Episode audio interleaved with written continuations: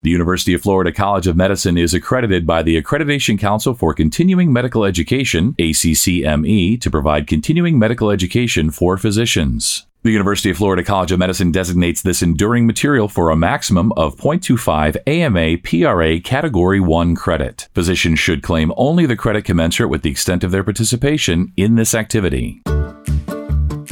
Welcome to UF Health Med Edcast with UF Health Shands Hospital. I'm Melanie Cole, and today we're discussing overcoming gastrointestinal complications after lung transplant.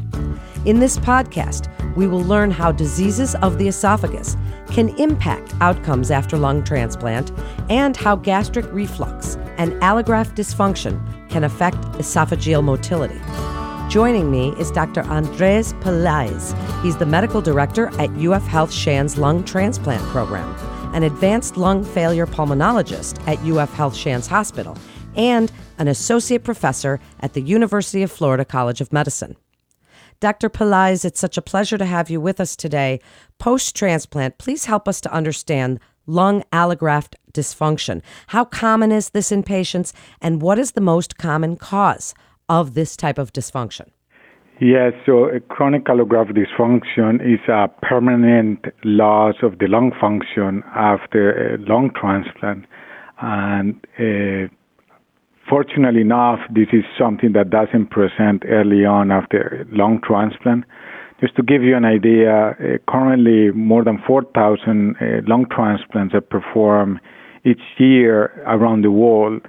And there is a significant growing interest and also the commitment to this highly complex, uh, problematic field in uh, solid organ transplant. Now we can uh, see that lung transplant recipients will have more than 90% survival at one year.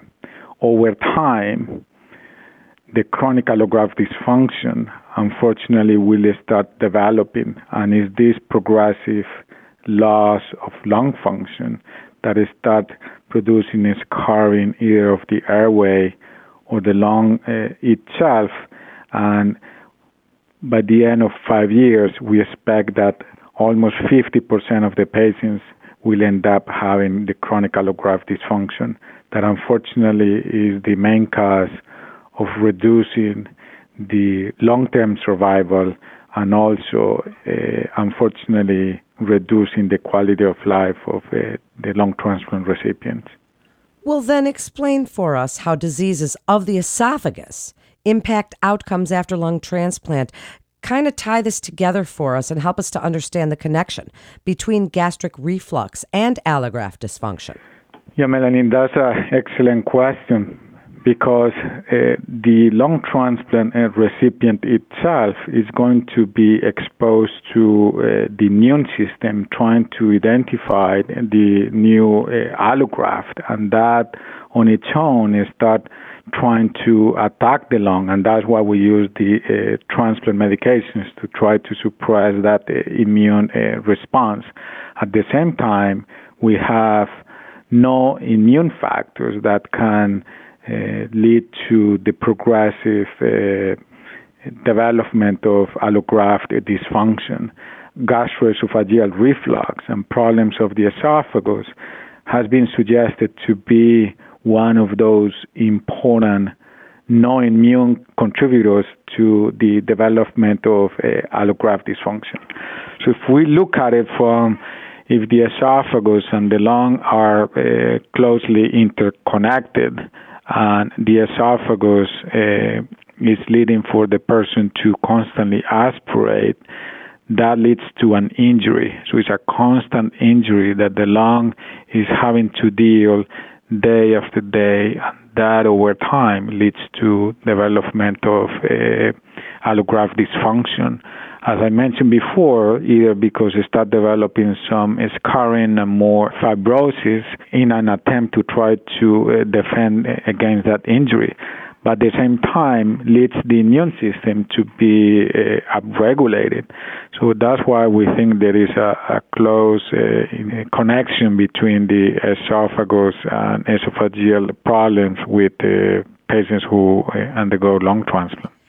Have you found, doctor, that early surgical intervention may decrease the mortality of some of these complications? Tell us about the safety of fundoplication in lung transplant recipients, its effect on their quality of life, which obviously is a big part of all of this. Kind of tell us a little bit about some of the treatment options, or if there are things that you can do to prophylactically stave this off. Yes, so it's important to identify what things we can do to minimize that ongoing injury that is coming from recurrent aspiration. So normally, how we uh, defend from aspirating is by having different mechanisms, and some of those might be the cough, and also it might be also uh, how the esophagus uh, clears uh, the food. So after lung transplant, not only the cough mechanism that is protecting us is impaired, but also how the esophagus moves is impaired. If we look lung transplant recipients, almost uh, 60 to 70 percent of them can have silent aspiration. So what's happening is that even though they might be aspirating, they might not be aware. And the only way we start noticing that that's happening to the patient is because over time we see that either they start developing more uh, rejection or we see the uh, lung function is starting to decline. And that's what leads uh, for us to look for uh, possible uh, gastric reflux or problems with the esophagus. So if we look at the general population, more than 20% or 30% of the general population is going to have reflux. But that's not so problematic for the general population. After lung transplant, we see that that incidence of reflux significantly increases, and almost uh, 60 to 70 percent of the patients might have gastric reflux. So imagine these patients that after lung transplant, the incidence of reflux is significantly increased, and now the patient is dealing with that ongoing injury. Uh, make us uh, think what interventions can we do to minimize that ongoing injury. And some of the things that you alluded or you asked me is fundoplication. And that's a surgery that is uh, done to try to minimize the reflux.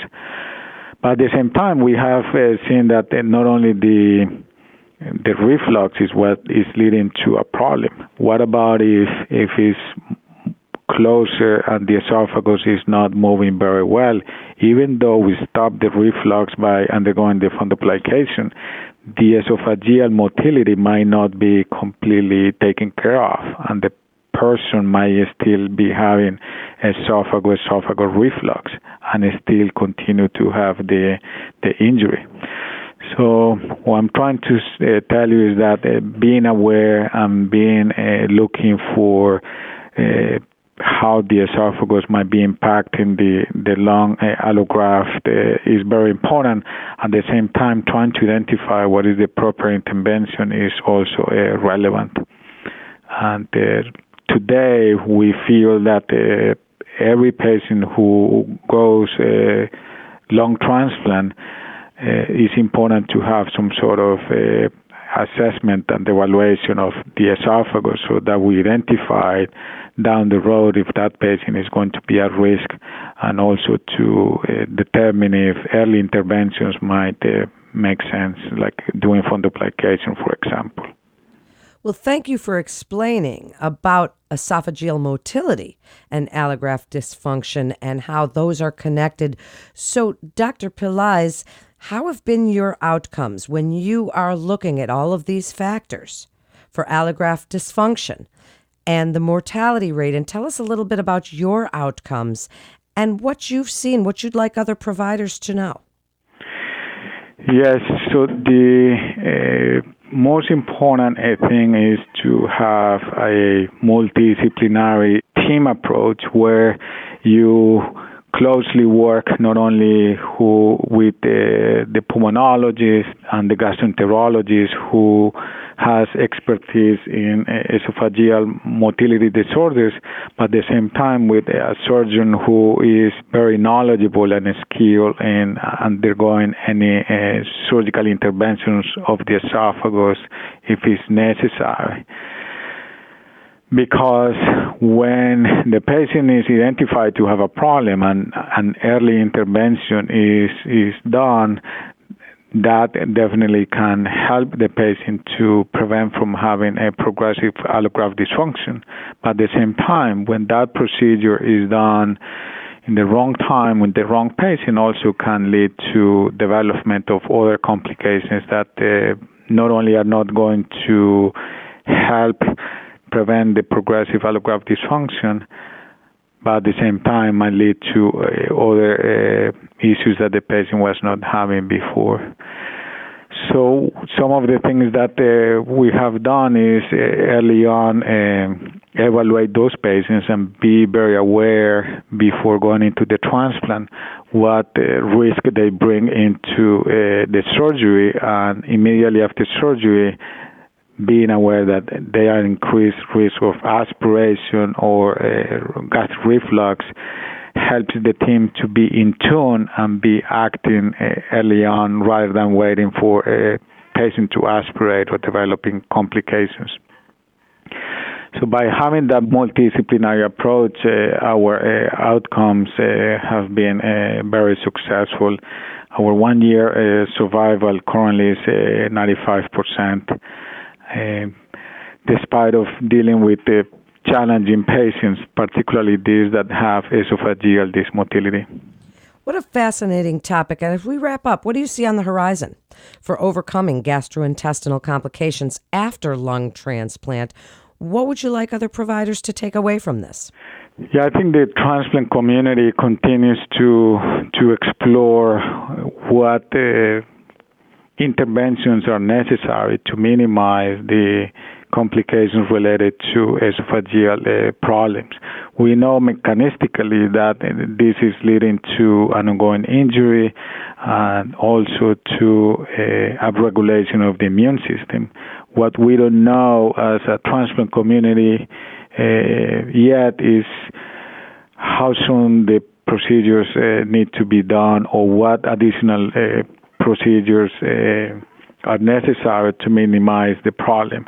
I think the most important is being aware that those are there, and uh, likely, uh, I think what I see in the future is starting very early mechanical interventions to prevent and protect the esophagus from leading to aspiration, and also exploring and looking ways of how we can overcome and improve the motility that we know is going to be impaired after lung transplant.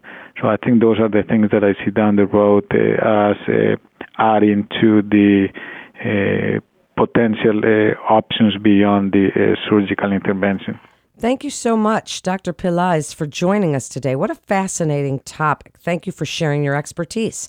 And that concludes today's episode of UF Health Med Edcast with UF Health Shands Hospital. To learn more about this and other healthcare topics at UF Health Shands Hospital, please visit ufhealth.org slash medmatters to get connected with one of our providers. Please also remember to subscribe, rate, and review this podcast and all the other UF Health Shands Hospital's podcasts.